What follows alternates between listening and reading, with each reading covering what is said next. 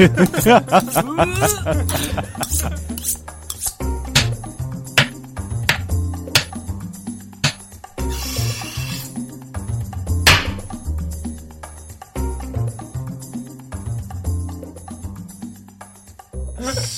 fik lytterne lige en lækker lille ASMR-intro. Fy for satan. Jeg har gåsehud. Wow. Ja, det er lækkert, når folk lige smasker i mikrofonen. Ja, jeg kunne ikke høre det. Kunne du ikke høre det? Nej, Hvorfor ikke det, Robin? fordi vi har tekniske problemer. Tekniske problemer. Vi har, det vi passer ikke, vi har ikke tekniske problemer. Det kører præcis, som det skal. Som det altid gør. Velkommen til dig, Henrik. Jo tak, jo tak, Velkommen til. jo tak. Henrik, du er jo gæst i dag. Ja, Det er Ja. rigtigt. Kan du ikke fortælle lidt om, hvem du er? Øh, jo, øh, mit navn, det er, skal, er det fulde navn og CPR-nummer? Ja, tak. Ja, tak. Ja, Og okay. adre- adresse også. Adresse? Yes. Ja. Øh, jamen, mit navn, det er øh, Henrik øh, F.B. Johansen, fordi jeg er lidt mystisk stadig. Og øh, jeg bor øh, på... det biber lige ud. Øh, ja. Nej, jeg, øh, jeg læser BMB nu. Jeg læste en gang medicin, og øh, ja, så tænkte jeg, patienter, de er faktisk rimelig fucking nasty. Mega ulækre. Øhm, og så synes jeg bare, der var alt mange svensker og nordmænd, og jeg kan godt lide øh, dansk racerenhed, så... Øh, altså på studiet. Øh, og jeg er fuld af lort. Nej, jeg læser BMB nu, og jeg er pisseglad for det. Øh, og så... Øh, nu er, jeg, nu er jeg her i studiet. Mega sejt. Ja. Mega sejt. Velkommen til, Henrik. Jo tak. Derudover så er vi jo Mark, Flemming og Robin, som vi plejer. Og så øh, vi kan godt lide at stille det her spørgsmål hver eneste gang, Henrik. Så hvad er dit forhold til videnskab? Jeg vil sige... Øh, måske lettere platonisk. Lettere platonisk? Lettere Uh. platonisk, ja, Ja. fordi jeg kan godt lide, når det bliver sådan lidt intimt og lækkert. Mm. Men, men samtidig så kan jeg også godt lide, at man har det lidt på afstand, øh, og ser tingene sådan lidt udefra, oppefra, ind. På en intim måde. På en lidt intim måde. På en ja. intim måde. ja. Det bliver, altså, øh, nej, jeg synes, øh, videnskab er pissevigtigt. Øh, jeg synes, det er øh, nok det vigtigste aspekt, og jeg kan ikke have, når folk, de er, det, der populært bliver kaldt for øh, science illiterate, og tager videnskab for gode varer, Mm. og det, det, det irriterer mig bare utrolig meget. Så jeg synes, vi, videnskab er virkelig vigtigt, og jeg synes, videnskabsformidling er, er endnu vigtigere. Mm-hmm. Så Ej, det kan vi godt lide at høre, for det er det, vi gør. ja, Jeg kommer ind i billedet. Ej, Ja, ja der kommer lige et billede. Så vi kan fortælle alle om Candida. Sprede ordet. Ja, spred ord. mm, sådan en god gang hytteost. Henrik, hvad vil du gerne fortælle vores lytter med i dag? Jamen, øh, jeg vil tage øh, lytterne med på en eksotisk rejse. Vi skal til øh, en lækker lille republik nede i Sydamerika, der hedder Brasil. Øh, vi skal faktisk hele vejen til Rio de Janeiro, øh, hvor jeg har taget en øh, artikel, som blev publiceret i Nature her for et lille års tid siden, som hedder Relationship between sexual position and severity of penile fracture. Au. Au. Jeg har ikke Altså- lyst til at få dig til at uddybe, hvad den handler om. Det tænker jeg at finde ud af i tidssnak. Au. jeg tænker bare, altså, for det første, at Bra- Brasilien er vel ikke en lille republik, og er det ens en republik overhovedet? Hold op. altså, Øh, Robin, han er jeg, godt har nok faktisk lige, jeg har lige googlet det Ja, jo, nemlig. jo, jeg ved, men det, har, det er ret korrupte. Der Men har du Yahoo det? Men Hvad? den hedder República Federativa do Brasil. Mm. Eller Federative Republic of Brazil. Men det er lige smidt en præsident i fængsel, og den anden, det vil bare... Be- betyder det så længe en republik? Jeg ved ikke, hvad en republik er. Så det Men, det, Ingen anelse. hvad, hvad republik er, Ja. er det ikke bare sådan øh, demokratiagtigt? Er det? Nå, Republik, det vidste ja, jeg at det, du repræsenterer folket. Men, Men er der ikke mange sådan, sådan nogle uh, diktaturstater, der er republikker? Jo, Jo, altså den hedder USA også, for eksempel. Jeg mener også Nordkorea havde noget med Nej, republik men- officielt, og det samme med Kina. Ja. Ja. Sådan noget People's Republic of Men- China. Men har vi ikke en policy her, at vi ikke skal snakke sådan noget? En policy, om vi ikke skal snakke politik? Ja. Og det er vist Jo. nok. Ja, Altså, jeg, jeg, det var ikke mig, der lidt Nej, på nej. politik. Ej, det, det- jeg tror, de er svensker, det, de, øh, de er så fuld, altså, politisk optaget. Nej, jeg, øh, ja, vi snakker om, øh, lidt om øh, peniser. Ej. Godt. Uh, uh, Jeg glæder mig. Jeg er dagens uh, sensor, så jeg har ikke noget med i dag, men Flemming, har du noget med til os? Yes, jeg har taget videnskabelige spørgsmål med. Videnskabeligt Og i spørgsmål. dag der er det seriøse spørgsmål med useriøse svar. Det, som det, ja, det har vi aldrig gjort før. I stedet for useriøse spørgsmål med seriøse svar. Nå, okay. Så jeg lige vendt den om. Nej, hvor fedt. Ja. Åh, oh, spændende. Robin? Ja, og jeg skal snakke om det her med, øh, følger livet vand? Altså, kan Mm. man kun finde liv i vand, Oh, eller omkring okay. vand? Spændende. Ja, ja. Er det en fortsættelse på de juletema fra sidst, eller? Ja, altså, nej. Jeg prøvede at finde et juletema, men, øh, men øh, det, jeg kom bare til Christmas Islands, altså jeg gider ikke mere. Altså. Jo, jeg skulle lige sige, man kan vel godt få jul lidt ind over det godt. Det er julemirakel, at livet det kom til. ja, ja, vi skal nok finde Eller, eller er det, er det for meget stræk? Det skete faktisk den 24. december. Sådan Ja. cirka 2.000 år Ej, jeg, fandt fakt, jeg fandt faktisk en artikel øh, på, jeg ved, hvad skal det være, en gang, en tredjedel side, hvor det bare forklarer, at, øh, at Jesus, han kunne ikke, øh, han kunne ikke opstå, eller simpelthen genopstå. Okay. Fordi øh, alle data, det siger, at han faktisk døde. Nej, det kan, nej, okay. What? Hold da Men op. det- Men det er... Det skulle da alligevel lave en videnskabelig artikel for at finde ud af. Ja, ja. Jeg synes, det er, det er godt lavet af dem, det må jeg sige. Jeg var i tvivl.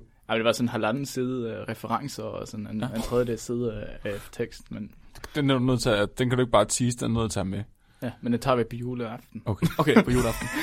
Der kommer et afsnit ud den 25. Så kan man jo høre det på øh, Uh. juledag. Ja, Uh, ja, Christmas ja. morning. Henrik, vil du fortælle os lidt om peniser? Ja, jamen øh, altså egentlig så havde jeg tænkt mig sådan at spørge lidt om, øh, altså, hvad, hvad, hvad jeres yndlingskropsdel var. Vores yndlingskropsdel. Ja, nu er jeg jo gammel mediciner, så det kropsdel, det er lige mig. Ja, jeg, jeg tænker øh, anus. Prøv at tænke på, at den kan åbne sig og blive fuldstændig lukket, så når du går i bad og sådan noget, eller når du svømmer, så, så kommer der ikke vand ind. Ikke? Er du Og sikker på og det? det sker automatisk. Er du sikker på det? At der ikke kommer med, med, med munden og næse skal jeg sådan holde for munden, men med anus, den bare, den lukker sig selv, og det synes jeg er ret sejt. rigtigt nok. Hold da op. Men øh, jeg ved ikke, hvordan. Jeg har bare tænkt på det. Det kommer an på, hvor gammel du er. Jeg ved ikke. Det er et organ, ikke? Jo, altså, Organ, lem. Det er måske, det, ja, altså kropsdel. kropsdel. Krop, kropsdel, så har vi ligesom taget både organer og lemmer. Okay. Jeg ved ikke, hvad min yndlingskropsdel er. Min, den, min hadekropsdel, det er tær. Hvor? Hvad? Kan du ikke se på tær. det? Kan, altså alle tær generelt. Alle tær generelt. Ikke store tone specifikt, og ikke lille tone specifikt. Okay, jo, faktisk lille tone er faktisk dårligere end de andre. Men Ja. tær generelt. Hvorfor kan du ikke lide tær? Ej, de, har, har du set dem? har du set, hvor klamme de kan blive? Wow, der så, der så du lige min indre fodfetish der. Ja, det er jeg altså ikke tvivl om. Ja. Jamen, Men, altså, ja, men du er garanteret, Flemming, du er garanteret typen, som har sådan nogle klamme, gule negle, og Det- det... brunlige pletter rundt omkring, og din hår, de stikker sådan lidt ud til alle siderne fra dine tæer og sådan noget. Jeg har faktisk overraskende pæne fødder. Det har jeg fået at vide flere gange uafhængigt af hinanden, at jeg har meget pæne fødder. Hold op. At folk bliver overrasket, når de ser mine fødder. Hvad lægger det i at have pæne fødder? Det ved jeg ikke. At de ikke er, har gule negle og skæve tæer. Altså, Alle fødder er jo nu, nu udstiller jeg Robin her, men Robin han siger selv, at han har Skånes grimmeste fødder. Jeg har ikke set det. Det har jeg. Jamen, jeg vasker mig også, altså, jeg vasker mig mellem tæerne og sådan rigtig. Jeg hygger meget om Oh, okay. det Nå, er det er godt. avanceret badning. Ja, men de er jo Ja, også, det ikke. altså jeg har brugt altså 49 sko. Ja. Så altså, hvis jeg ikke vasker dem, så er der allerede en rimelig stor procentdel af min krop, der er ikke altså, Ja, det er rigtigt. Det er selvfølgelig rigtigt. Ja, okay. Ja. Men du er også næsten to, hvad er du, to meter høj? 1,99. 1,99. Han er ikke Altså, engang to meter. men Flemming, hvad er din yndlingskropsdel? Jeg kan meget godt lide min hud. Din hud? Det synes jeg er Ja. smart. Ja. Fordi så falder alting ikke ud. Nej, det er smart. Det, ja, altså teknisk set har du også øh, sådan indre øh, overflader, som holder ting på plads, sådan noget forskellige hinder og så videre. Men huden er, ja. Nå, så har jeg skiftet mening. Men altså, så gør det selvfølgelig, at dine hindeposer, de ikke falder ud Nå, med det er alle smart. organer. Det er jo meget smart. Ja. Altså, jeg tror, mit yndlingsorgan, det er, øh, det er penis. øh, simpelthen, nej, ja, ja, nu tænker jeg selvfølgelig, at det er, fordi han er homoseksuel. Nej, nej. Øh, by the way, øh, lytterne skal ikke øh, antage, at alle homoseksuelle er ligesom mig. Det er bare sådan en disclaimer. Jeg er, jeg er den anden homo. Den anden homo. Den anden Den homo. homo. Prøv lige, for, vi er slet ikke inde i det der. Øh. Du må lige, øh, hvem er den første homo? Øh, den første homo. Og hvordan er mm, du i forhold til andre homoer? Nu er nu jeg nysgerrig. Nej, jeg tror bare, jeg er meget åben omkring det. Men det kommer nok også af, at jeg har undervist seksundervisning i tre år eller sådan noget for folkeskoler. Sådan udskolingselever, 7. til 9. klasse. Ha! Pisse sjovt. Hvordan får man det job? Øh, jamen, øh, du Du melder skal dig ikke have ind. det, Flemming. Du, du melder dig ind i øh, IMCC, International Medical Corporation Committee, hvor alle kan være med, selvom de ikke er medicinstuderende. Det var lige noget, øh, noget lille, lille lækker reklame. Og så melder man sig ind i Sexexpressen, og øh, så siger man, jeg vil gerne undervise. Og så kommer man igennem deres interne undervisningsprogram, og så kommer man ud og undervise. Undskyld, hedder det Sex Expressen? Sexexpressen. Hvorfor hedder det Sex Expressen? Det er jo en chance, de er gået forbi. Det skulle hedde Sexpressen. Nej, nej, fordi det var taget, da de lavede navnet, mener jeg. Nej. Ja, men vi kalder os for sexperter. Ej, ja. Okay, nu er, nu, er, nu, er, nu er jeg nysgerrig, fordi jeg ved, øh, min kæreste Cecilie, hun er også tit ude på sådan nogle udskolingsklasser og sådan noget, og laver filosofi med dem. Ja. Og hun siger, at de kan overhovedet ikke koncentrere sig, og de sidder hele tiden og råber af hinanden, at de er bøsser. Så, så, altså sådan, så jeg tænker sådan, øh, kommer det nogensinde sådan homoseksualitet på banen? Kan de godt tage det seriøst, og sådan seksualitet generelt? Det, det synes jeg. Altså, øh, når, når man er ude og undervise med sexpressen, så er man jo ude i 6 timer ad gangen øh, med en klasse. Så, det, wow. så smider du klasselæreren ud, og har de elever, bare dem og to undervisere, typisk en mand og en kvinde. Og så snakker man om alt fra anatomi, kønssygdomme til følelser den første gang, og seksualitet og identitet og sådan noget. Så man ligesom prøver at få den der øh, hele omfavnende sexundervisning, som man ikke fik af sin folkeskolelærer ja. eller dansklærer. Øhm, What? Sejt. og der, synes, altså der laver vi sådan nogle lege til at starte med sådan noget. Find på alle de navne, du kan for, en køn, for, for et kønsorgan. Og jeg, altså, jeg har lavet et Excel-ark på et tidspunkt, hvor jeg samlede de der navne ind, som de, øh, som, som, som de fund, har fundet på. Og jeg mener, jeg har lige omkring 190 forskellige navne for en pik. Hold da op. Ja. Det er en ret særlig Og jeg, samling. synes, jeg tror, mit yndlings, det er munkeren. Jeg synes, det lyder mega fedt. Munkeren. Munkeren. Skal ja. have en tur med munker? Altså, ja, skal du munkes i skideren? Altså, har, du så, har du så samlet på, fra forskellige skoler? Ja, ja, altså så... Kan man øh, sådan finde, altså hvis du laver det på et kort, bare finde ud af, okay, den region i Danmark, de bruger mere munker end andre steder, og den region, de Nå, bruger så- mere ja, pik. det er faktisk altså, ret... en- Det, Altså, hvor tit det det har jeg, jeg har ikke indsamlet i forhold til øh, sådan geografisk placering. Jeg har udelukkende bare taget sådan frekvensen af, altså, det, det som der bliver brugt mest, det er pik og tissemand. Pik og tissemand. Ja. Gode ord. Ja, ja. Stærke ord. Hvad så med pikkemand? Er det ikke sådan en gyldne middelvej? Det, altså, jeg, jeg, jeg hader ordet tissemand. Jeg synes, det, Gør du? jeg synes, det er super varmt. Ej. Det, Hvad- det, det minder mig alt for meget om øh, småbørn og, og, og, og børnehaver, og det, det vil jeg helst ikke associere med, når der er en, der spørger, øh, skal jeg give dig lidt øh, tissemand? Det minder mig mere Ej, okay. Så bliver jeg sådan lidt... Øh. Sammen med mig om- numse, jeg synes... Øh. Undskyld. Ja. Nej, øh, Nej, men om golden showers og sådan noget. Golden Tissemand. Ja, altså vi Ja. snakker også lidt om fetishes, øh, og det viser sig, at øh, den mest almindelige fetish er fødder. Sådan en tredjedel af adspurgte i mange spørgeskemaer er, øh, er in, sådan into feet. Hold op. Okay. Ja. Så øh, det er faktisk ikke så unormalt. Jeg synes også, fødder er mega mærkelige. Ja, så underligt. Ja. Nå, men grunden til, at jeg synes, at penisen er, er interessant, er fordi, der følger utrolig mange privilegier med at have en penis. Rigtig mange bygninger er øh, sådan meget fallosagtige. Og så bare prøv at overveje den æstetik, der er omkring peniser. I græske statuer, romerske statuer og sådan noget. Jeg synes, det er fantastisk. Så øh, det har jeg tænkt, at, tænkt mig at tale lidt om. Men er det ikke meget små på de der statuer der? Jo, men det var æstetikken dengang. Og prøv at se, hvordan det har ændret sig. Nu skulle du have den allerstørste schlong, før du øh, er noget. Og dengang der var det sådan, jo mere petit og fint den er, jo mere... Øh, Civiliseret var du. ja, Nej, hvor sjovt. det, jeg har en bog, der hedder I seng med romerne, som jeg synes, du skal prøve at læse, Flemming. Jeg tror, du synes, det er interessant. Snakker også rigtig meget om prostitution og sådan noget. Den, må, Øhm. den vil jeg gerne låne. Men i hvert fald, jeg skal snakke om øh, penisskader fra det her studie, som blev publiceret i Nature. Så jeg tænkte, det må være relativt legit. I Nature. I Nature. Ja, ja, ja. Sådan. Hold. Øhm, en original article fra øh, Bartos og Schulze og nogle andre. Men i hvert fald, de har øh, kigget på penisskader i forbindelse med sex. Eller rettere sagt, ikke kun sex, fordi det viser sig, at penisskader, den kan man få både øh, gennem sex og øh, ikke-seksuelle traumer. Og først, lad os lige få, jeg tænker, vi, vi får lige nogle definitioner på bordet først. Så de definerer en øh, penile fracture som øh, et sjældent urologisk tilfælde, Hvor, en fracture. Hvordan brækker du pikken? det er jo så det. Den er lige ved at definere det. for Undskyld. Ja. I, øh, I penis, hvis man forestiller sig, min, min, min arm, det er penis, øh, så den sådan side, eller den, den, den, den side, som vender op mod maven, typisk, hvis du ligger på, på, på ryggen, så ligger din penis, hvis den er i øh, erigeret tilstand, så ligger den op mod maven. Så den side, som vender op mod maven, der er to rør, kan man kalde dem, som hedder corpus cavernosum, som er egentlig bare to blodballoner. Når de bliver fyldt med blod, så bliver din penis stiv. Der ligger en lille hinde omkring dem, som hedder tunica albuginea. Og når den går i stykker, Nej, nej, nej. jo, Nej. så får du en penile fracture. Så, Så, nej, yes, okay, Flemming, dig først. altså, så du siger, at blodballonen inden dilleren, den springer? Ja. Kommer der så ikke blod over ind i den? Får du ikke sådan en helt blå? Jo. Jo. Okay. Jo. Nå, det var Symptomerne jeg er nemlig, øh, nej. at øh, patienterne ofte hører Nej. en øh, snapping sound, Oh! hvilket er efterfulgt af øh, smerte, deformationer, hematomer, som er øh, blodansamlinger, det, som der også kaldes for en eggplant deformity. Nej. Det kan du prøve at google. Der er nogle Nej. virkelig spooky billeder, og, det, Nej. og jeg tror, det er der eggplant emojien den kommer fra. Er det blod i spidsen af penge, eller? Nej, det er blevet hele penge. Nu kan jeg Det er aldrig... hele penge. Og den er bare lilla. Nej. Jo, du skal Nej. lige prøve at google det. Det er fucking... Hvordan- Altså, det er hilarious. Øhm, Hvordan fanden skal jeg nogensinde sende en penis emoji igen? Nu kommer jeg til at tænke, det er jo bare sådan, den er helt lille og skæv, den der jo. Altså, det bare en fractured Bare penis. pæn. Ja, ej, det er fantastisk. Øh, men i hvert fald, du har to af de her corpus cavernosum. Vi kalder dem CC, tror jeg. Og øh, du kan enten øh, have en ruptur på den ene, eller begge.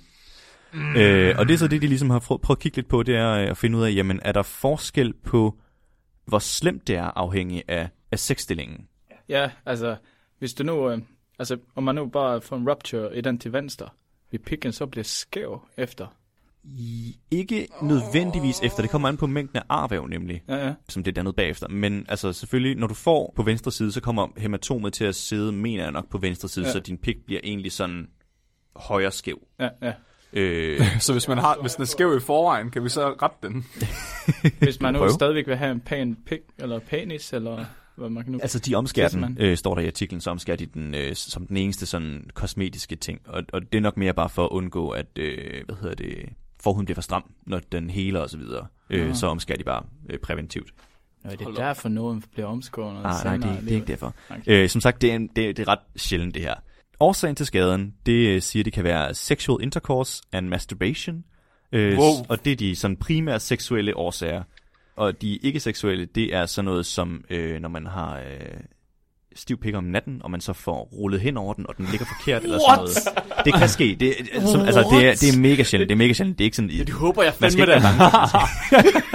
Jamen, bare du ligger meget stille. Du Jeg lig- tør aldrig gå i seng igen. Mark, du ligger jo som en, der er blevet skudt, altså. Det er sgu da ligegyldigt. Hvad hvis, det, hvad hvis jeg rent faktisk ruller om en dag? Det gør du ikke. Jeg tør aldrig gå i seng igen. Nej, det, det synes jeg, du skal gøre, fordi det er også mega usundt ikke at sove.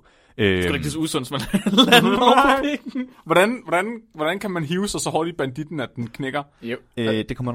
Ja. ja. Altså, hvis du slår to sænger sammen, og så kommer du og lægger, lægger dig midt imellem jo, og så skal du vende om. Så er den fasten der. Men når du, når du onanerer, Nå, Er det sådan, du den onanerer? Okay, jeg hører altså jeg, hører dømmer ikke vel, men altså jeg er bare nysgerrig. Altså, der er også folk, der kvæler sig selv, når de onanerer. Jeg dømmer heller ikke, men jeg, men jeg synes, det er farligt. Øhm, men i hvert fald, der er forskellige måder, altså øh, ikke seksuelt, det kunne også være øh, noget, som hedder tagandan. Jeg ved ikke, hvad det... altså, det, det, de definerer det ned i diskussionen, hvad tagandan det er, men det betyder egentlig, at du bukker din penis for at få den til at blive slap. Øhm, ja. Jeg skal nok forklare, det, når vi kommer derned nej. til. Nej. Fordi de har også defineret en forskel på skader øst og vest i verden. Men i hvert fald, de har kigget øh, retrospektivt på øh, 95 patienter, som blev indlagt mellem 2006 og 2016. Så kan du høre, altså, der er ikke mange patienter på 10 år. Og det her, det er den største urologiske afdeling i Brasilien. Så den har de, dem har de kigget på. De har simpelthen spurgt dem, gået igennem deres øh, journaler og kigget på, jamen, hvad er det for nogle symptomer osv., de er kommet ind med. Og øh, så har de spurgt dem, hvordan, øh, hvilken stilling var du i, dengang skaden skete?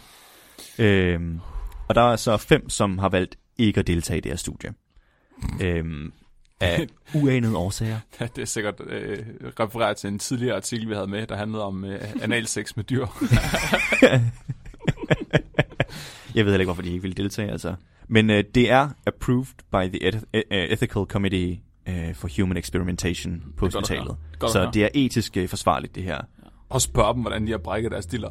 Lige præcis. Godt. Lige præcis. Og øhm, jeg får meget nat. Men i hvert fald, de spørger om øh, den seksuelle stilling, som sådan var i gang under selve skaden, da, da, da, da skaden den skete. Og så øh, har de så inddelt dem i seks undergrupper. Der var øh, gruppe A, som hedder Masturbation og Penile Manipulation, som også ind, altså sådan noget med at øh, bøje den for at gøre den slap. Så var der øh, B, Man on Top Position, C, Doggy Style Position, D, Woman on Top, og så har de godt nok skrevet D en gang til, men det ignorerer vi. Øh, så den hedder blunt trauma, altså stum vold, kan man oversætte det øh, sådan mildt til. Øh, og så er der E, rolling over fracture. Alle de her patienter, de har været igennem øh, med kirurgi bagefter, og det er simpelthen, hvor man øh, vil, vil have, jeg går lidt i detaljer med, hvordan man Jeg, jeg har det okay. Jeg synes, det, jeg, Ja. det er okay for mig. Det behøver vi ikke. Så det man gør, det er, at man øh, Åh, tager... Nej, jeg sagde, jeg sagde det var fint. Nå, okay. det er er ellers sådan, sindssygt interessant. jeg, er slet, jeg er slet ikke til stede i min krop lige nu. Jeg sådan svæver øh, op i loftet lige nu. Og sådan Hvorfor må vi ikke vide sker. Okay, Mark, Robin vil gerne vide det. Jeg tager, Okay, jeg jeg tager tager høretelefonerne af. Viewer discretion, det her det bliver øh, lidt, øh, lidt grumt. Men øh, det man gør, det er, at man faktisk øh, tager penis, og så laver man et snit hele vejen rundt lige under øh, pikhovedet. Ja. Og så trækker man, nu, nu øh, ja, man, træ- man, man de har sådan en helt bestemt term for det faktisk, hvor man trækker huden ned langs penis. Altså simpelthen deglove, det hedder degloving of the penis. Og så, øh, så syr man egentlig bare den der øh, lille, øh, hvad hedder det, hende sammen, og så er det, så er det overstået. Så syr man, hvad hedder det, så trækker man pikhuden op igen, og så øh, syr man den på, og så, så laver de også en omskæring for, for at undgå, at det, det hæver op og går galt. Og det, ja, det er det. Simpelt indgreb. Med en lille degloving af en penis. I kan godt tage jeres øh, hovedtelefoner på igen. Det er overstået. Er I færdige nu? Men hvor lang tid tager sådan et indgreb? Øh, sådan et indgreb behøver ikke tage så lang tid. Altså, det kan nok, gøre- jeg, nu er jeg ikke kirurg, men jeg vil tro, at det, det kan nås på en lille times tid. Måske lidt mere. Afhængig af, hvor stor penis er.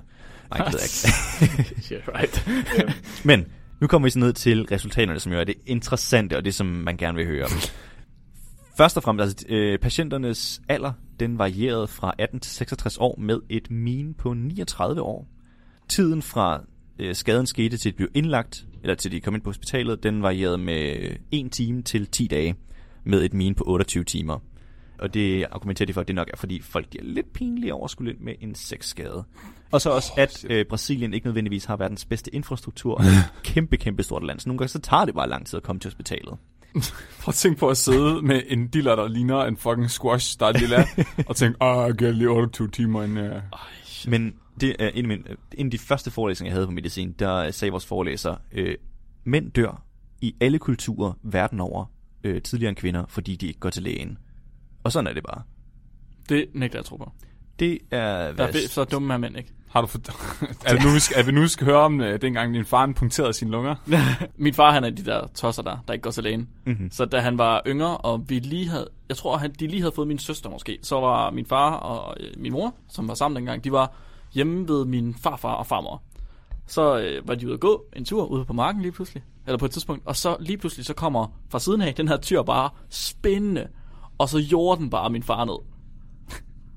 Og så rejser han sig op, og øh, så går de egentlig tilbage. Han går sådan siger, han går ømmer sig lidt, men egentlig ikke noget videre. Så går de tilbage, og så sætter han sig ind på bænken og får noget eftermiddagskaffe og noget. Og de andre, de er sådan lidt, tror ikke, vi skulle til, på skadestuen? Tror ikke, måske du skulle til lægen, eller på sygehus, eller et eller andet? Nej, nej, nej, det er fint. Nej, nej, det var fint. og så, så da de uh, endelig skal køre hjem, så kollapser han ud foran bilen, og så får han at vide, at han får sgu ikke selv lov til at køre til hospitalet. Så blev han kørt til hospitalet, og så har han punkteret en eller begge lunger, uden at sige noget. Men, Hold op. Det er... Øh, ja. men han er Er en han, mand. øh, Det er det. Han er en rigtig mand. Ja. altså, er han, Altså, han, det- han, er han vestjyde? Meget vestjyde. Ja. Vestjyske landmænd der, de er jo syge i hovedet. Ja, lige præcis. Nå, men øh, vi skal tilbage til Brasilien jo. Hvor var vi henne? Vi var, jo, de blev øh, indlagt med øh, op til 10 dages øh, afstand, vil jeg sige. Så nu kommer vi så til, til det interessante. Hvad for en stilling, som der er, er hyppigst. Det, det, det de, noget, noget, de nævner i diskussionen, det er, at øh, der blev tidligere lavet et studie, hvor man ikke, altså hvor man har undersøgt, om seksuel stilling, eller sexstilling, den øh, påvirker hyppigheden af penisskader, og det er der ikke noget, det, er, det er, lavet, øh, er der lavet en metaanalyse over, så det er ikke noget med, at der er en stilling, som er værre end andre. Der er et studie, som, som nævnte noget med, at det kunne være woman on top, øh, fordi så er det hende, som, som styrer tempoet, og hvis penis så smutter ud, så smadrer hun ned på den med hele sin kropsvægt, og så knækker Mm. den. Det er ligesom udbevist. Øh, der er ikke nogen stilling, som der øh, i metaanalysen har vist, at, øh, at, at, at den er farligere end andre. Så bold løs i alle de stillinger, I vil, uden issues. Det, der så til gengæld er fundet i det her studie, det er nemlig, at øh, når skaden så sker, så afhænger det ret meget af stillingen, hvor slemt det bliver, fordi oh, du kan have en, det de kalder unilateral, altså øh, ensidig skade på de her blodballoner. Du kan have en bilateral, så på begge sider. Så kan du have en unilateral, så ensidig med øh, urinrørsskade, og så kan du have en øh, bilateral med urinvejsskade. Og øh, der har de lavet sådan en lækker øh, Kian-test øh, over de her forskellige... Øh, jo, Kian. Jeg var sådan... Hvordan du lige man aflæser sådan en Kian tabel. Og det fandt jeg aldrig rigtig ud af igen. øh, jeg har godt nok haft det der anvendt statistik, men øh, det ligger øh, sådan et halvt år tilbage. Så vi tager den sådan lidt på gefylen.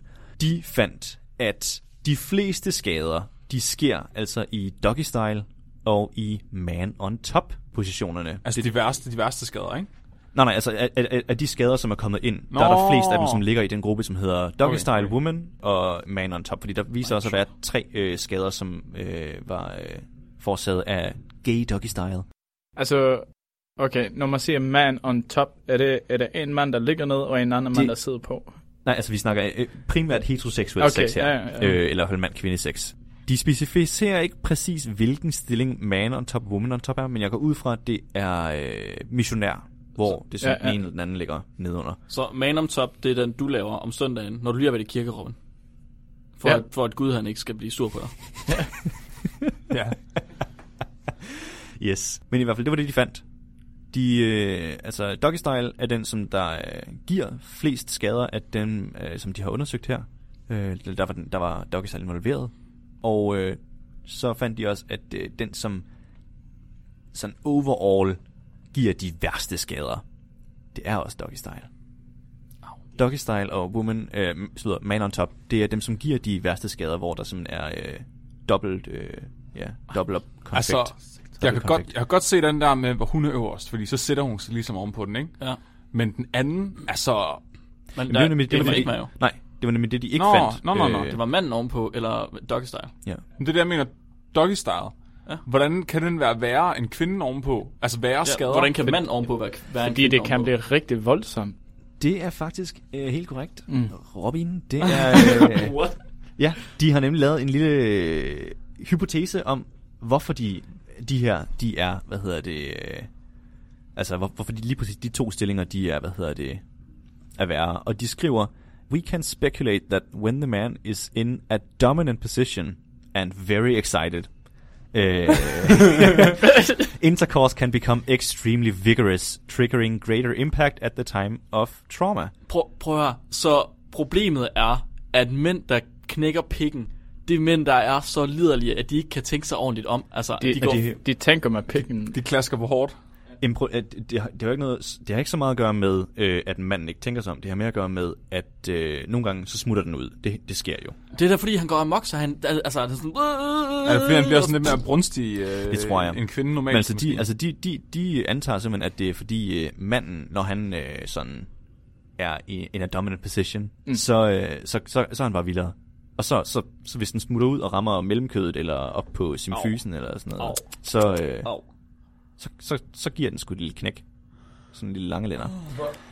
Åh, Sådan, jeg har så mange kan du ikke spørgsmål. mærke det her? Mærk det her! Kan du ikke mærke det her? Eller så bliver det bare Ja. vildere og vildere. Ja. Ej, Øh, vi har aldrig været der.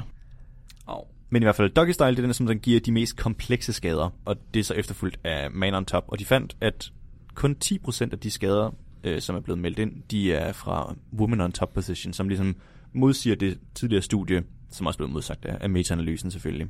Øh, fordi de har ikke kigget på, hvor slemt skaden var. De har bare kigget på, skete der en skade? Ja, nej. Så derfor, hvis der sker en skade, så er øh, stillingen utrolig vigtig i forhold til, hvordan man skal undersøges og hvordan man skal behandles. Og så, for, så håber det lidt, at den her undersøgelse, at den ligesom kan hjælpe med at lave nye kliniske guidelines i forhold til, at man også spørger ind til stillingen, fordi det kan, altså det, det kan afgøre, om der er sket skader på urinrøret og så sådan nogle ting. Øh, så det er faktisk et mega vigtigt studie, når man sådan kigger på det. Det jeg så synes var, var interessant, det var, at de på et tidspunkt i diskussionen, jeg ved ikke helt, hvorfor de kommer ind på det, men de kommer ind på, at der er forskel på, øh, hvilke, altså årsagen til skaderne i det, de kategoriserer som øh, Østen og Vesten, eller østlige lande, øh, som jeg tror, de, der mener de Mellemøsten. De nævner faktisk kun Iran. Mm. Men, altså, men i hvert fald, der viser det sig åbenbart, at i, hvad hedder det, i Østen, der er det ikke seksuel årsag, som er den hyppigste årsag til, øh, hvad hedder det, til skader. Og der er det helt op til 6, øh, et iransk studie fandt, at det helt op til 76 procent af tilfældene er på grund af det der tagandan, halløj, hvor man bukker penis for at øh, få den til ikke at blive stiv. Og øh, der, er- det er simpelthen, altså de, for, øh, de regner med, at det er på grund af manglende øh, viden inden for øh, anatomi og hvordan penis fungerer for eksempel. Mange tror nemlig i de regioner åbenbart, Øh, det er noget, de antager, det er ikke noget, jeg antager. Noget, de antager, at, de, øh, at, at, at penis indeholder en knogle eller en form for brusk, som skal knækkes for at undgå, at øh, den bliver stiv. Ja, Men de, så de har jo næsten ret. Den bliver ikke stiv igen. det er rigtigt. Det gør den ikke. Øh, de tror, den skal, øh, at, at det er meningen, man skal manipulere deres penis og, øh, quote, make them snap like fingers, Oh quote god, end. oh god, oh god. Øh, oh god. Desuden så, øh, Nej, mm-mm. hvad hedder det, så siger det også, at andre årsager, det er øh, onani, og det er at falde på en øh, stiv pik. At falde på Ja, en stiv øh, pik. masturbation, øh, falling on an erect penis, og rolling in bed. Hvorfor var du her ikke til vores Halloween special? Jeg kommer gerne igen næste år. med, den, med den samme artikel.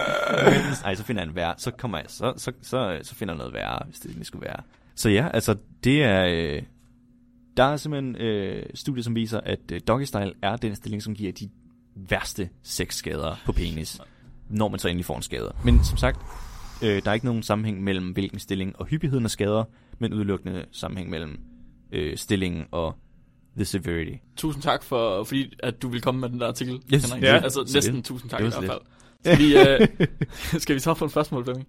Lige have hjernen over på noget andet. Jeg, jeg, jeg trænger til at få, få skyllet af det her, de her billeder af Jeg skal aldrig nogensinde bruge min diller til andet end at tisse. You're welcome.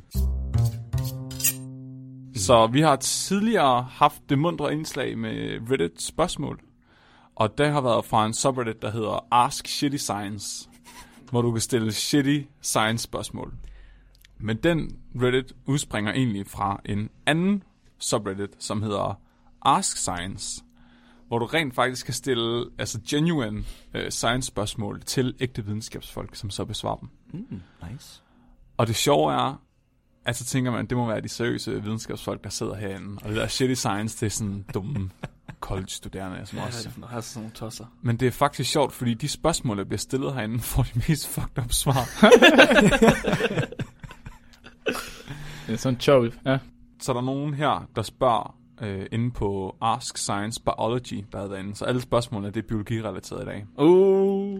How do obscure slash rare sea creatures locate each other to breed? Så hvor finder de her øh, sjældne øh, dybhavsfisk hinanden, når de skal parre sig?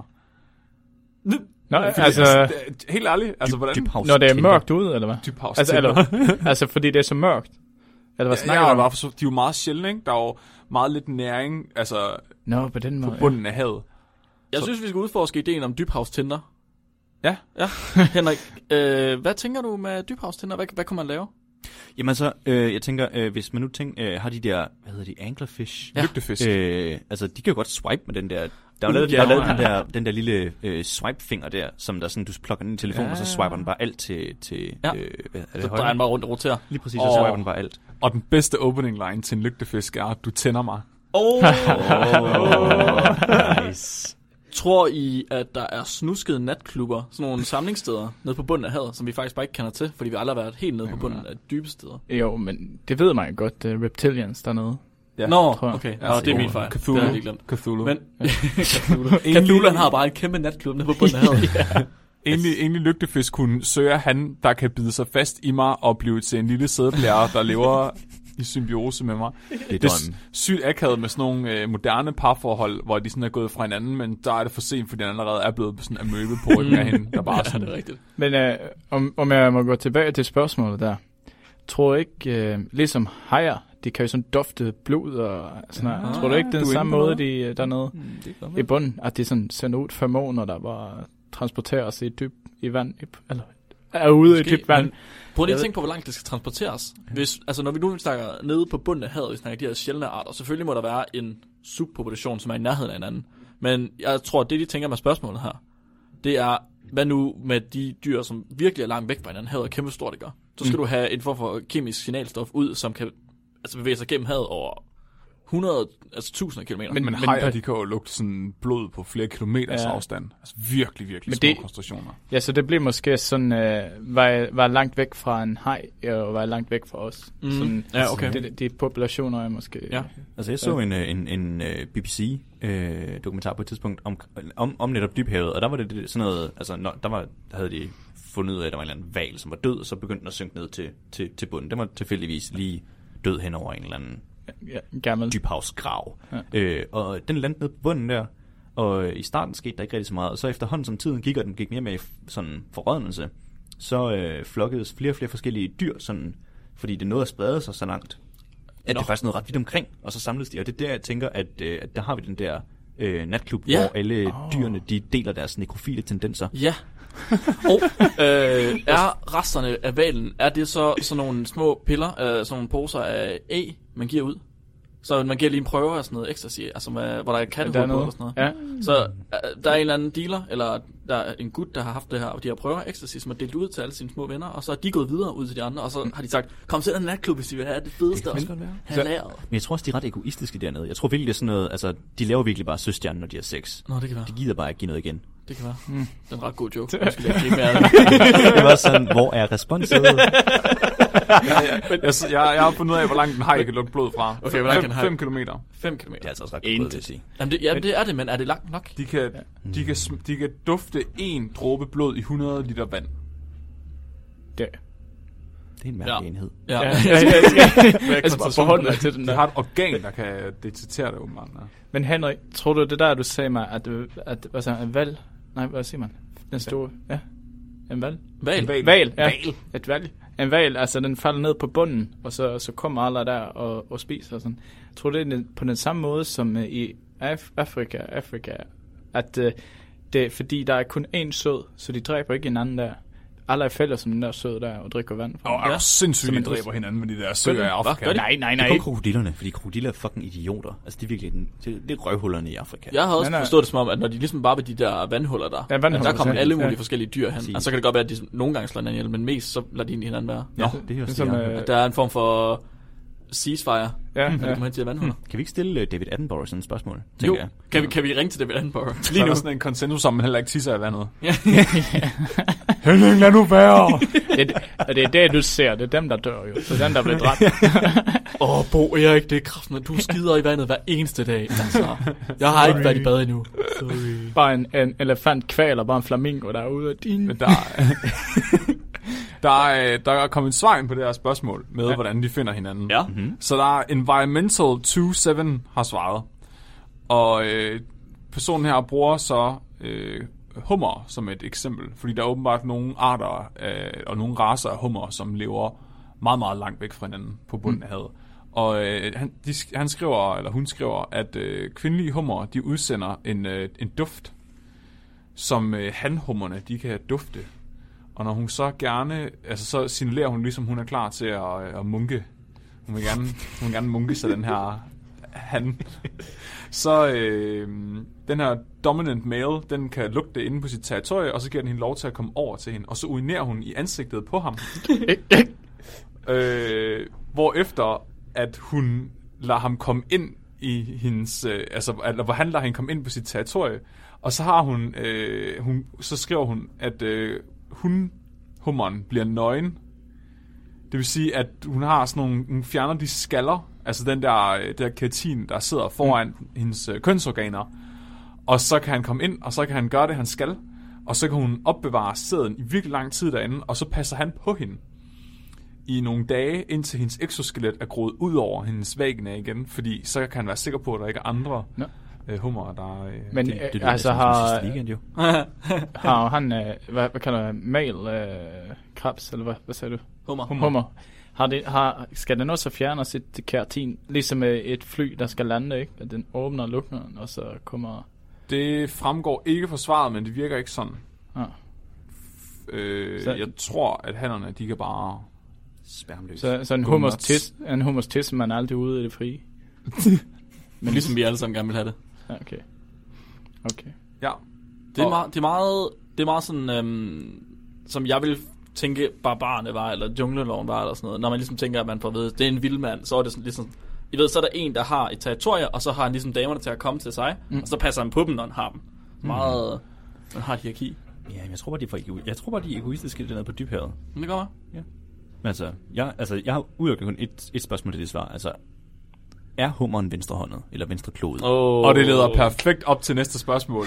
Do other animal species experience the same right versus left-handed population differences as humans? Det ved vi ikke, fordi når vi laver os forsøg, så laver vi kun eksperimenter på højre håndet. Jeg er venstrehåndet. Tak, Henrik, du er ikke med i vores forsøg. Nej, sorry, undskyld. vi kunne ikke have dig med. Nej, det er faktisk... Spurgte du ham ikke om det, inden du inviterede ham? Undskyld. Altså, hvad, hvad skal jeg gøre? Ej, Ja, nu bliver nødt først til at og skrotte det Jeg har ikke hele. taget højde for alting. Du har ikke, du har ikke lavet noget schema til mig, hvor jeg skal spørge Altså, jeg kan godt på bruge højre hånd til nogle ting. Hvilke ting, Henrik? Scroll. Øh, jeg kan holde en stegepande med Okay, min højre okay, hånd. ja, det er det, jeg tænker. Ja, og Det er øh, det, jeg kan øh, lave sådan en skrubbevægelse, når jeg Ja, vasker op. for du kan lave eksempel. skrubbevægelsen med højre Ja. hånd. Ja. Men, kæft, du ikke. vi laver ikke forsøg på højrehåndede dyr. Det er derfor, så vi har aldrig nogensinde fundet højrehåndede dyr. Og Hvis vi har, så har vi også smidt dem ud igen. Hvad? Nej, sorry, venstrehåndet. Ja. Nej, min fejl. Omvendt. Men så du siger, at det findes både venstre og højrehåndede dyr? Det har vi aldrig opdaget, for vi, vi har ikke nogen venstrehåndede dyr. Vi vil jeg kun quote have det? højrehåndede. Hvad? Kan jeg quote dig for at sige, at der ikke findes venstrehåndede dyr? Ja. Okay. Okay. Jeg synes, vi skal slå op i Campbell Biology. Det synes jeg er det. Ja. Så, Den, er, øh, den, den er du lige med, Robin. Den, du er biolog. Men jo, er der ikke Jeg er faktisk- på- sådan, Jeg Så nu, nu sker der selvfølgelig det nede i kommentarfeltet, at alle hestepigerne melder ind. Nej. Så alle hestepigerne går op i kommentarerne og skriver, at deres hest i hvert fald er enten højre eller venstre benet. Hvad? Har, har du været på hestenettet i stedet for? nej, nej, det er Reddit det her, men jeg tror hestenettet er begyndt at infiltrere Reddit. Det er ligesom nu, hvor Tumblr lukker for deres uh, adult material, Ja. ja. så hopper alle bare over på Reddit. Nå. Og ser porno i stedet. Ja, ja, selvfølgelig. Ja. Så, øh, ja, wow, lukker Tumblr for det. Jeg troede ikke, Ja, Tumblr var 17. andet. 17. december, der lukker de for alt uh, adult material. Du kan lige så godt Det er fordi, de Tumblr. står for jo. 30 Jeg, der sådan, jeg kommer ikke til at bruge Tumblr til noget som helst andet. Så, de mister mig som uh, klient. Nå, men uh, anyways, de skriver, at deres heste rider bedre i den ene retning end den anden. Hvilket er et tegn på, at de er højre eller venstre forbenede. Altså, de, de, altså de, de rider jo hurtigere fremad, end hvad det gør, når det bakker, eller hvad? De er forbenede og ikke bagbenede. For i udstrukken. Nå, jeg vidste ikke, det var så, man kiggede på en hest. Jeg troede, man kiggede på den sådan bagfra eller forfra, så så hvad for en side af, men man kiggede på den fra siden af. Og så er det højre og venstre, eller hvad, Robin? Jeg, jeg ved det ikke. Jeg, jeg synes bare, hvad er det? De har jo fire ben. Men højre, er det, højre delen, er det så det med hovedet, og venstre delen er det med numsen? er det sådan, er det sådan de Hey. mener? Er det fordi, du ikke kan lide venstrehåndet? At Ja. du skal være røven? Ja. 100 procent. Fuck dig. Jamen, det, sådan kan det ikke sige uh, om os. Altså, uh, ja, man kan se på, at, uh, at Mark han er højre hånd, fordi uh, han løber spillet. Altså, i hvilken retning løber han bedre?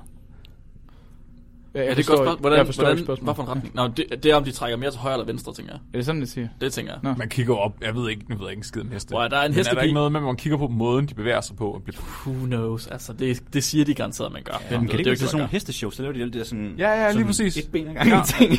Ja, Så hvis de nu rider højre ru- rundt i, på banen, så Ja. bliver det det hedder, hedder venstre er det ikke Piaf? Det hedder. Hvordan, Yes. hvordan er de pænere? Den rider er- rundt, den går.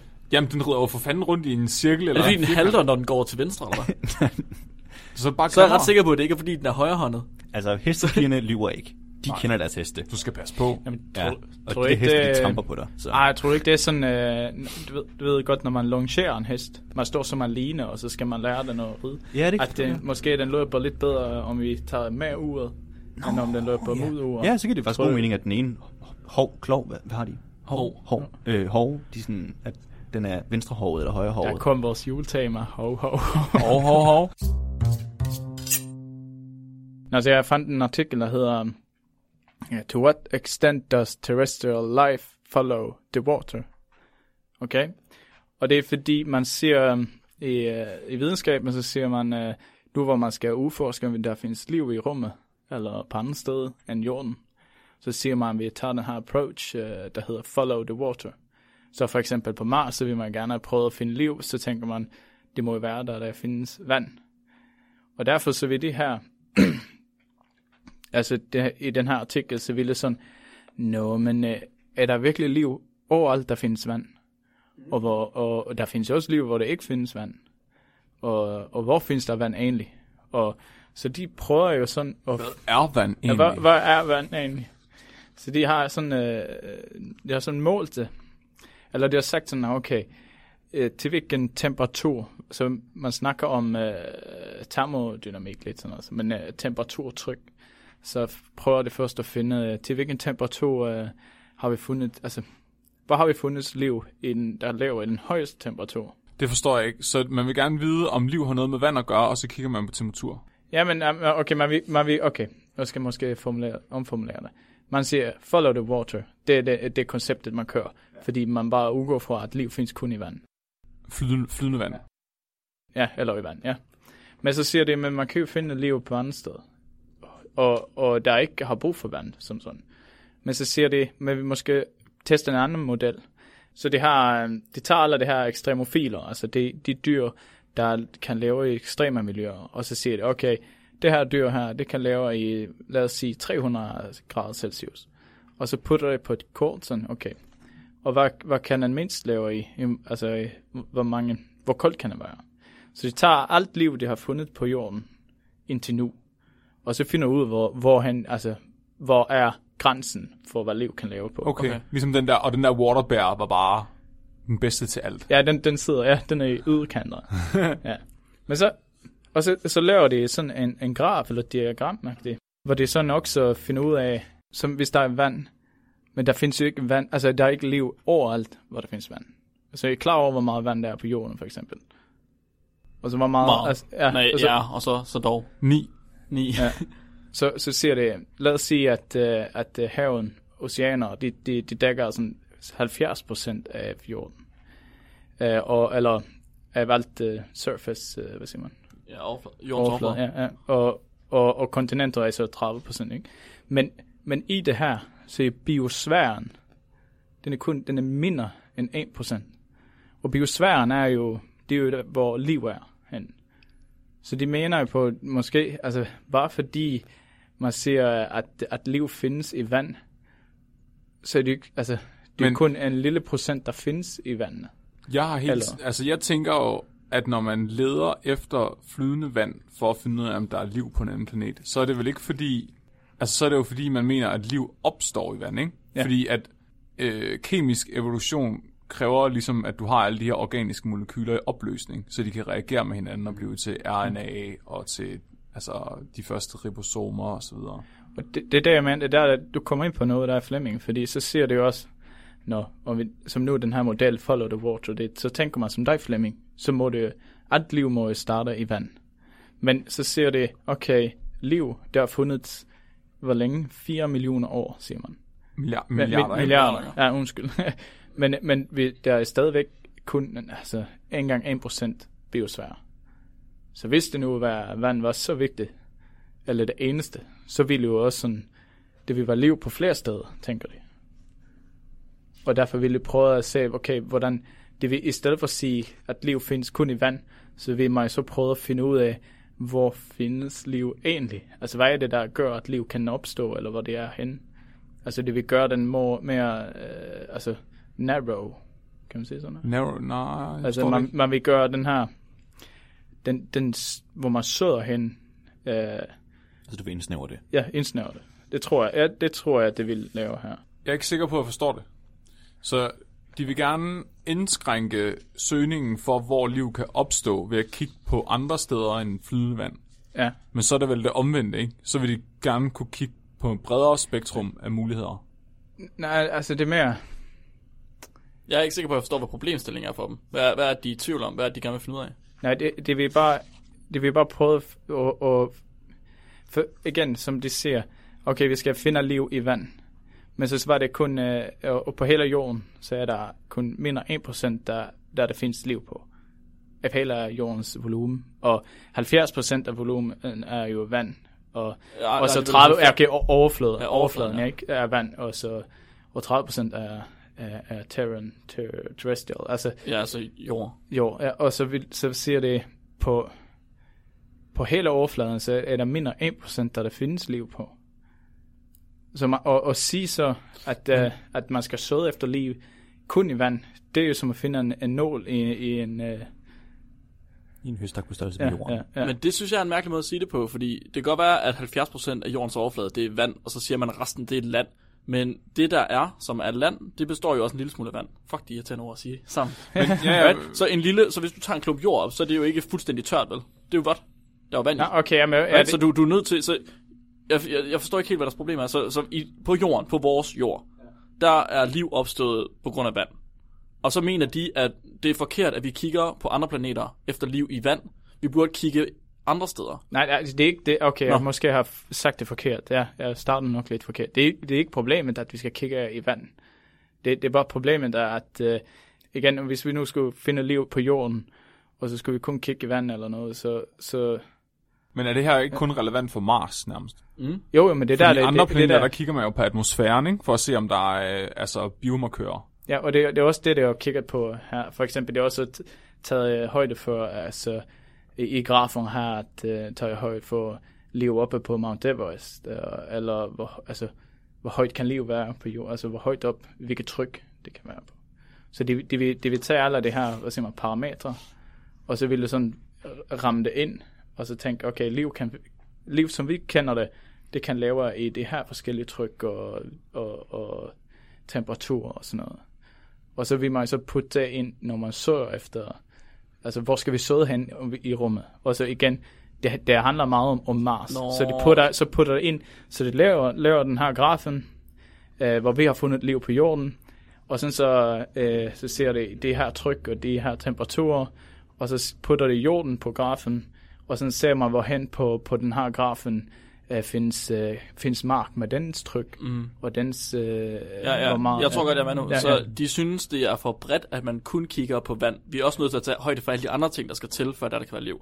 Så det er ikke kun det, at der er vand, som kan gøre, at der er liv. Ah. Det er også, hvilket tryk er det, de kan leve ved, hvilken temperatur er det, de kan leve ved, hvilken saltkoncentration er det, de Ja, lever nemlig ved. salt også. ja. Okay, så de tager alle de her forskellige parametre, Ja. og så vil de lave, jeg ved ikke, de vil lave en form for algoritme eller andet, men de vil i hvert fald sige, at vi er nødt til at kigge på alt det her, for vi har kigget på ekstremerne på jorden. Ja. Så vi er nødt til at kigge inden for alle ekstremerne på alle vores parametre, når vi kigger Ja. ja. efter liv. Fordi når man kun kigger efter vand, så tager man ikke højde for, om det også fryser, eller om det koger. Men Man kigger bare efter vand. man kigger jo efter flydende vand. Er det ikke sådan? Nej, man kigger også efter is. På Mars kigger man mest efter is, fordi den er så kold. Ja, men men der har det for eksempel, så har man jo opdaget på jorden, så har man fundet ud af, at uh, altså i is, sådan glaciær for eksempel, så langt ned i bunden, så af glaciæren, og så mellem glaciæren og, altså, hvad skal man sige, jorden, Mm. mm. så er det sådan trygt, så der bliver lidt en, en vætske der. Ja. Og det er ikke sådan noget, den, og den vætske, det er ikke som den anden, altså det er ikke som det vand, vi, Nej, vi er altså, vant til. Så, Så men der jeg er også- højt, så det ja. er nærmest kogende i stedet ja, for. altså den, den, det bliver en anden type af, af liv, der kan leve der. Men- Ja, men- Grunden til, at man kigger efter frossen vand på Mars, det er jo fordi, man ved, at der har været flydende vand tidligere. Så man vil sige, okay, hvad er der tilbage af det her vand, og findes der stadig liv i det frosne vand? Men er det ikke bare fordi, at vi er nødt til at skal have en form for vandkilde, når der er vi på Mars? Men jeg tænker bare, hvis du nu kom i teorien til en anden planet, så vil du jo gerne vide, om der på et tidspunkt har eksisteret flydende vand på den her planet. Altså er det ikke flydende vand, der er... øh, Som jeg, altså, Men det er jo ikke, det, og det er jo ikke kun flydende vand, og det er jo det, der er problem, fordi vi er jo ikke sikre på, hvad er det overhovedet, vi skal lede efter. Så det kan godt være, de siger her, nu er det vand, vi skal lede efter. Men man har jo også øh, diskuteret om sådan nogle metansøer, som der er på Venus, for eksempel. Fordi metan ligner vand tilnærmelsesvis nok til, at måske kan der opstå liv i det. Men- vi er bare ikke sikre. Så hvorfor er det kun vand, man kigger i også? Ja, men, men, men så er det jo en helt anden ting. Fordi den der artikel, den snakker jo om, hvordan liv på jorden kan klare sig. Og det er jo liv, der er opstået i vand. Mhm. Så du laver en, en ruler til at måle efter liv, der er opstået som på jorden. Så må det jo også være efter liv, der er opstået i vand, og ikke metan. Det er rigtigt. Det er rigtigt. Altså, de laver altså en, en, en, en, en skabelon. Og, og så dog, fordi vi har jo også liv, vi har jo ekstremofiler, som, jeg ved ikke, om de kan leve i metan nødvendigvis kun, men de kan da i hvert fald, altså, Men de kommer jo fra den samme encellede organisme på et eller andet tidspunkt fra flydende ja, men det er selvfølgelig rigtigt. Jeg tror, altså, jeg, jeg læste lige hurtigt, men jeg tror faktisk, det nævner det der med, okay, ja, vi ved, altså, liv, det, skal, det starter måske med vand, men det kan godt overleve i andre steder, jo. Mm. Så det har man jo fundet ud af. Ja. Men, men, men som, ja, så ser man, at, at, jeg tror, jeg ved ikke, hvad er trykket, øh, hvad er atmosfæren på, på Mars? På Mars, det ved jeg Ja. ikke. Er det højere end Jo, på jo, jo, er det jo. jo. Jeg tror, det er sådan 1% af, hvad den Nå, er 1 på jorden. så det er mindre. Er det sådan? Ja, det kan selvfølgelig godt være. Hvis der ikke er nogen atmosfære, så er der selvfølgelig ikke noget til at trykke på. Trykke Ja. ja. med. Nej, men er Ja, ja, nemlig. Så, så bare der, så hvis vi nu ikke kunne finde, øh, for eksempel den her mal her, øh, hvis vi nu ikke kunne finde liv, der, der er lavet på det, så lavt tryk på jorden, så ville det måske være svært, altså så ville det være svært at finde det på, Så det, på Mars. ja, så det vil ikke være det, man først skulle kigge efter. Nej. Så selvom vi godt kunne, kunne forestille os, at der kan være liv, der opstår under meget ekstreme forhold, så vil det ikke være det første, man skulle kigge efter, fordi det er ikke der, vi finder hoveddelen af livet på jorden. Nej. Så det giver fint. Så egentlig så vil man vel få sådan en form for øh, normalfordeling, siger jeg, fordi jeg lige har statistik, hvor man har en stor procentdel af liv, som findes inden for øh, nogle meget få parametre, ikke? Altså, lever ved 37 grader, eller ved normal temperatur, eller lever ved flydende vand, og alt sådan nogle ting. Lever under det her tryk her, en atmosfære og sådan noget. Det vil være, der er det meste, det findes, og så er der ekstremer, som lever ude i yderpunkterne. Og det vil ikke være dem, man leder efter først, vel? Eller hvad? Nej, ikke først. Eller hvad? Overfladetrykket på Mars er 0,6 procent af det på Ja, jorden. ja. Hold da op, det var Ja. meget. 0,6 procent. Ja, Mhm. mm-hmm. Er det en gang 1 procent. Så Ja. med den der ruler for eksempel, som de laver der, så Ja. vil du så kunne sige, findes der noget liv på jorden, der kan overleve ved de der 0,6 procent af jordens atmosfære? Og hvis, det, hvis svaret er nej, så kan det betale sig at kigge efter noget på overfladen. Fordi, eller hvad? Er, er det sådan, det skal forstås? Ja. Nej, Og det, det- det, er ikke, det er nok ikke det, men det vil bare ikke være det første, man gør. Right? Så hvis ikke, så hvis ikke der er noget, der kan leve under 0,6% af en atmosfære, så vil det ikke være det første, man kigger efter. Det tror jeg i hvert fald ikke. Altså, det er klart, man vil kigge inden for de rammer, vi nu engang har sat her, fordi hvorfor skulle det ikke kunne være på jorden, hvis det også kan være et andet sted? Ja, Ja, ja, nemlig, vi har så, jo steder, hvor man har så lavt tryk. Så, så, så ser man, ja, vi har, og det har jo, har jo Mars også, Ja. sikkert. Ja, det, det, så, jo det, det, det er jo det. Ja, ja, og så hvis man nu siger, okay, på overfladen på Mars, så kan der ikke findes liv. Fordi Nej. vi har, eller kan, øh, er det øhm, sandsynligvis ikke så nemt at finde liv. Og så, og så tænker man, jamen, hvad med i bunden af, øh, i det der glacier Mhm. mm-hmm. på i polerne på Mars, Ja. ja. så kunne, kunne man måske kigge på. Men det er også sådan, de, de tager ikke kun, øh, Mars er bare et perspektiv af det. Det er også, de har måner øh, omkring, øh, altså Titan og, Mm. mm. og alt det der. Sådan. Ja, ja, Så man kan bruge det på. giver mening, hvis at panspermia er en ting, ikke? Så liv kunne opstå på en planet med flydende Du vand. er så forfærdelig. Og så øh, spreder de der kometer sig med, med livet, og så kan det godt eksistere steder, hvor der ikke Ja, det, Vi havde en seriøs diskussion. Panspermia. Okay, Mr. Watson. Ja, men det, det, altså, så du tænker, at uh, Tellus her, det er egentlig bare testikel. Ja, så jorden Ja. kan være øh, klunkerne, Ja, ja. Mm. og så sprøjter der en gang imellem lige nogle kometer ud i rummet fra jorden af, Ja. med noget liv på. Men der er en underside, der er omvendt jo, at, vi får, at liv er kommet udefra, altså med en komet på Ja, jorden. og så vil det faktisk også give mening. jo. Hvis liv er kommet udefra, og det lever på jorden under de omstændigheder, det gør nu, så vil det jo være opstået fra noget liv, som har udviklet sig af de omstændigheder. Det vil sige, det må være de omstændigheder, der er mest normale. Også der, hvor det ellers kommer fra. Men Det er jo panspermia, det der, Robin. Ja, ja. Hmm. er det så ikke lidt mærkeligt, at vi har precursors til encellede organismer også? Nej, nej, nej, jorden, nej. Hvis at det kommer. Så nu skal just ikke sådan nogle, sådan nogle dybe spørgsmål. Nej, nej, nej, nej, nej. Det er et spørgsmål til livet. Jeg synes bare, at vi skal sende de der waterbears ud i rummet, Mm? Ja, og så bare lade dem kolonisere hele galaksen. Åh, det er en god idé. Jeg synes, det er en god idé, ja. Inden for 20 år, så bliver vi invaderet af vandbjørne. Ja. Fordi de, de er så vanvittige, at de har bare udviklet sig sygt hurtigt, så de er allerede blevet en uh, type 2-civilisation om 20 år. Måske er det en type 2-civilisation, der levede før os, Ja. men så øh, var der en katastrofe som global opvarmning eller sådan noget, som udryddede dem alle sammen, og så er de degenereret, og så det der, det der er Wow. tilbage af dem. What? Wow. Ja, ja, ja, ja. Måske var det en blandet civilisation af tardigrades og kakalakker. Ja. Ja, fordi kakalakker kan også modstå nat- hvad hedder det, atomkraft. Måske, måske vil jo CO2-niveauet for lavt i atmosfæren, og så I hvad? i, i atmosfæren... I, i, i hvad kaldte du det for? A- atmosfæren? Okay. og så har de her, den her type 2-civilisation degenereret sig selv, så de er sådan i dvale, men så når CO2-niveauet bliver højt nok, så, så sker der noget inde i deres gener, sådan så at de øh, Ligesom Er, kommer det, er, tilbage. det, er, er global opvarmning rent faktisk bare tardigrades, øh, der, har, der har fundet på det, der har lavet det? Oh. Ja. Så de, det er noget, de gør for at øge CO2-niveauet på jorden. altså, vi er Trump bare- en. Det er rigtigt. Det er bare en inkubator. Jorden er bare en inkubator. Så Ja. ja. Bare venter på det rigtige threshold. Ja, det er rigtigt. Men, men er det ikke... Men det der, du sagde også som... Eller nu med...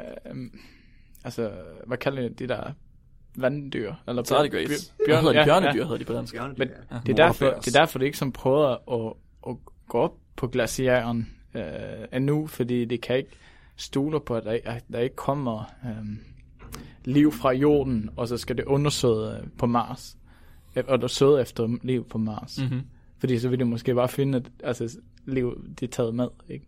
Ja, Så det ja. vil, før det får bedre instrumenter, så vil det jo vente med det der. Ja. Men, det er ikke alle, der tror, jeg tror på, tror på Mars. Nej, det er ikke alle, der tror på Mars. Nej. Mars findes ikke. Altså, jeg tror, e- efter at googlede Trump tardigrade, så tror jeg virkelig, at Trump han er en tardigrade. Så Prøv at se. han ligner mega meget en tardigrade. gør han. Det er Ja. fandme rigtigt. Det er fandme rigtigt. Jeg siger Så- faktisk nogle kloge ting. Er det derfor, Trump han altid går imod alle de andre? Det er fordi, de andre, det er øjler, og Trump han er en tardigrade. Men øjler spiser jo ikke tardigrades. Hvorfor skulle Men være hvad hvis de har gjort det i en tidligere civilisation, hvor de var samme størrelse? Obama, han er reptilian. Ja, præcis. Og de hader hinanden. Ja, ja, En, ja. øh, ja. En tidligere situation, eller tidligere civilisation. Ja, civilisation. Ja. Ej, shit, mand. Skal vi ikke øh, stoppe den her diskussion? Det blev meget, meget dybt, Jo. og jeg er ikke sikker på, at jeg kan holde til det mere. Så, og så sige tak for i dag. Og tak til Jamen, Henrik, tak. fordi du var med. Jamen, det var så Tusind, det. tusind tak, fordi du var med. Kan, var- Tror jeg, vi kan få lidt konklusioner på banen, måske? En lille smule? Bare, bare en lille smule. Øh, Øh, hundhummer har et, pe- et, øh, et penisskjold foran deres, øh, deres vaganas. Hun, hundhummer har et penisskjold foran deres veganers.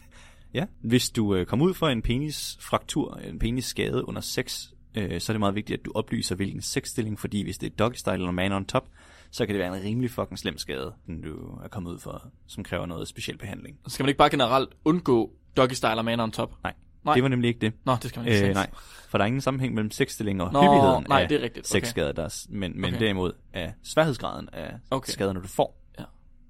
Okay, så husk at sige, hvad for en sexstilling du været i, Ja. når du knækker pikken. Ja. Robin, Ja. lidt om panspermia. Ja, hvad skal jeg konkludere ud af det her? Det, det findes andre måder at prøve at finde liv på, end, end, at, end at sidde i vand. Spændende. Det var- mm. Og muligvis, så kan det være, at man skal lede efter Nordpol-lignende forhold. Kunne være, For det kunne være, at man kunne finde julemanden. ja. På Mars. På oh, Mars. juleafsnit, det der! Oh! tak for i dag. Køb nogle Tak. penge til os. Køb nogle penge til os. Husk at være dumme. Husk at... Hold kæft. Flemming, du er for hurtig. Så nok går. det sagde din far også i går. Uh, Åh, oh, godt han er. damn. Ja. Damn. Åh, oh, det er snyd. Ja. Hans, øh, hans nå. far er ikke kommet ud af skabet endnu. Nu bliver jeg nødt til at være homoseksuel også, så jeg kan lave den joke. Ja, det synes jeg også, du skal være, Flemming. Hvor mange gange homosex skal man have, før man må kalde sig homoseksuel? Det er bare noget, du øh, definerer selv. Men det, Det er bare noget, du er. Det er bare noget, du er. Jeg er det bare. Jeg har aldrig haft sex med en mand. Jeg ved ikke. Kun, kun, kun med min far. Ja, kun din far. Han er ikke en mand. Uh, double. Åh, åh, åh. Jamen, skal vi sige tak for dag? Ja, det tænker jeg. Flemming han har sagt det. Men Jeg- husk at være dum. Jeg skal hjem og græde. Flemming skal være græde. Med din far. Ja, du så rätt jag från spektrat Var tisdag jag dig och vetenskapen min respekt och kablar upp armarna på min blå t-shirt och ger dig vetenskapen som du aldrig någonsin hört. Uh.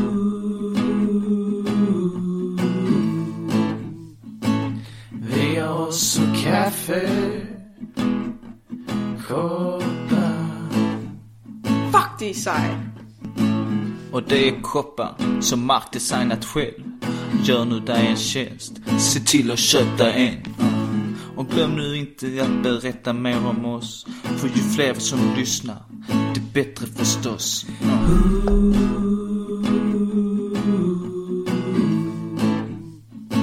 Din bro till vetenskap specbreitet. Ja, Yeah.